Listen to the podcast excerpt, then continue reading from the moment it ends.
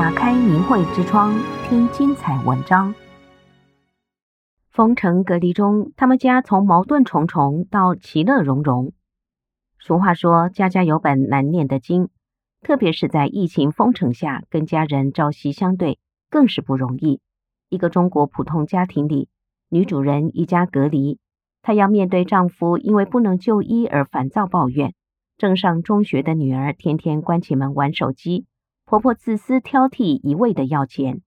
但是最终她让全家温馨和气，其乐融融。她是如何做到的呢？我们一起来看看她的自述。二零二零年疫情爆发之后，中国大陆到处封城，导致人人感到压抑。而丈夫又在过年的前一天骑摩托车摔断了锁骨，因为疫情的原因不能到医院去治疗。丈夫唉声叹气，有时变得非常暴躁易怒，对我大吼大叫，简直像变了个人似的。女儿正在上高中，由于疫情学校关闭，只能待在家里上网上课。本来女儿对手机就很痴迷，这下可好了，整天关着房间门看手机，学习完全抛之脑后。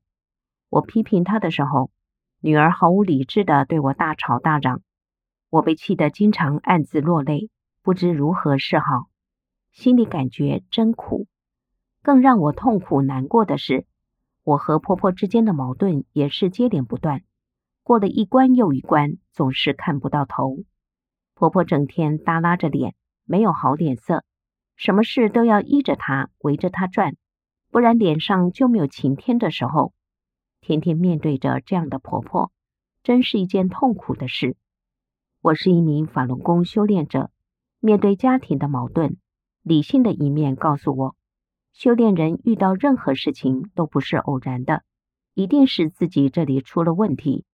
当我静下心来审视自己内心的时候，才发现我有许多观念都已经形成自然了，特别是把自己的想法强加给丈夫和女儿，总是像看管孩子似的管着丈夫，无形之中给他造成了压力和反感。当我把这种过分的关注放下的时候，在遇到丈夫呵斥我、指责我时，我不再感到委屈，而是耐心地安慰他、鼓励他。渐渐的，我发现丈夫发生了改变，能抑制自己少发脾气了。我也慢慢放下对女儿的虎妈作风，因为我意识到自己一颗隐藏很深的求名心，让女儿顺利考上大学，实际上是为了满足自己的虚荣心，能够在众人面前脸上增光。我发现了这颗对名利的执着心，开始在心里清除它。经过不断的纯净自己的心念，我感受到的身心轻松愉悦的美妙感觉。我和婆婆的矛盾主要根源是我自己的观念不对，总觉得婆婆自私、霸道、好胜，一直看不起她，认为婆婆也是法轮功学员，总是从修炼人的角度要求她，认为她对钱财太执着。一次，在我们因为儿子结婚支出很多，财务吃紧的时候，婆婆自己本来还有几千元钱，但她还是跟我们要钱，这触及了我对她的反感，霸道、自私，不考虑别人。不久，她说她攒的钱找不着了，我还心中窃喜，这回你可好好吸取教训吧，别把钱财看得那么重了。在这件事上，我对婆婆的怨恨心、瞧不起的心、妒忌心、幸灾乐祸的心更是暴露无遗。